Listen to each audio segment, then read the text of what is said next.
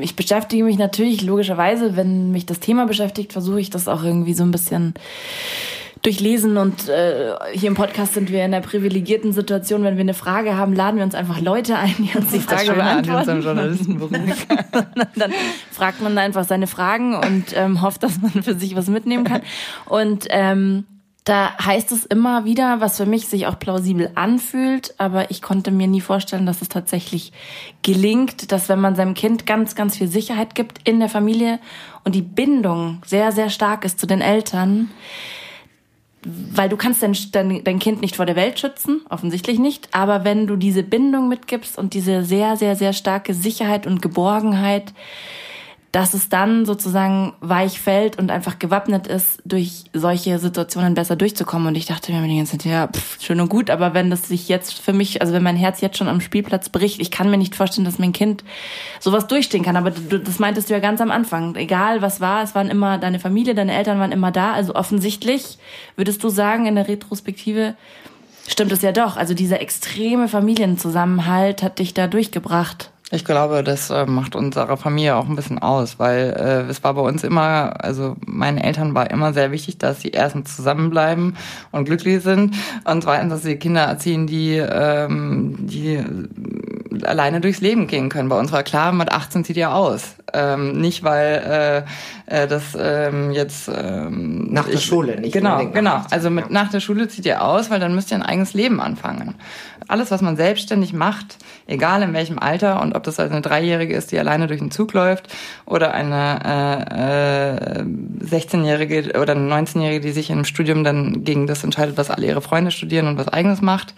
Äh, das sind Dinge und ich glaube, das ist, wenn man jetzt zum Kern dieses Podcasts zurückkommen, ist das ist das, was mich stark macht, äh, gemacht hat. Vermeintlich, ich zeige gerade Anführungsstriche, ähm, sieht man ja im Radio immer nicht.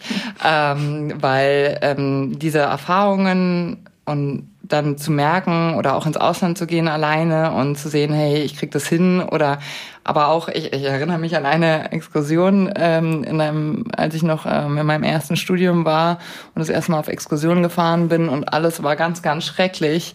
Und der Professor war scheiße und die Freunde, die Menschen, mit denen ich da unterwegs war, waren richtig ätzend. Und das, da war auch eine sehr unangenehme Situation. Und ich rief weinend vom Parkplatz irgendwo in Frankreich sitzend meine Eltern an.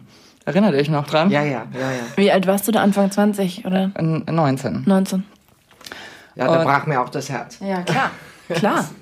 Äh, und aber, aber, aber für mich war es halt sozusagen, hat es schon gereicht, dass ich meine Nummer von meinem Zuhause wählen kann und einfach kurz sagen kann, mir ist alles scheiße und die Eltern sagen kurz ei ei und dann ist wieder okay. So. Das ist auch äh, sehr wichtig. Man kann äh, ähm, als, als, als Elternpaar äh, oder auch als Alleinerziehende, ähm, egal was für, was für eine Konstellation das ist, äh, viel Liebe mitbringen und viel Geborgenheit. Aber das Kind muss schon sich ausdrücken. Wenn das Kind leidet und es sagt nichts, dann, dann weiß man das nicht. Also Esther ist ziemlich extrovertiert, also äh, das, das hat man ja schon als Kleinkind gemerkt und deswegen kam das bei ihr immer raus. Aber manche Kinder machen das vielleicht nicht, die, die, die ziehen sich zurück und dann muss man als Eltern rätseln, was ist denn jetzt äh, los? Also das ist auf jeden Fall auch so ein Ding, wo ich mir denke, ähm, meine Tochter, wenn ich wenn die jetzt vom Kindergarten, wenn ich sie abhole und ich frage sie, hey, und wie war's im Kindergarten, was hast du gemacht? Dann sagt sie immer so, gut, Mhm. Oder durch die GfK haben wir jetzt ja schon gelernt, äh, zu sagen, ähm, möchtest du mir von deinem Tag erzählen? Und dann sagt sie, nö. Ja, da muss dann, man vielleicht konkreter fragen. Genau. Und dann ja. meistens ist es aber dann so, dass ich sage, so, ich würde mich total freuen. Und dann gibt es so Situationen wie, ähm, sie sitzt auf dem Klo und ich bin mit dabei, irgendwie, dann fängt sie an zu erzählen, so, ja. Oder irgendwie ganz bestimmte Momente halt und so. Und das denke ich aber auch. Also man muss ja darauf vertrauen, dass einem die Kinder das schon kommunizieren und transportieren, so was da passiert. Weil sonst kriegt man es im Zweifelsfall ja gar nicht mit.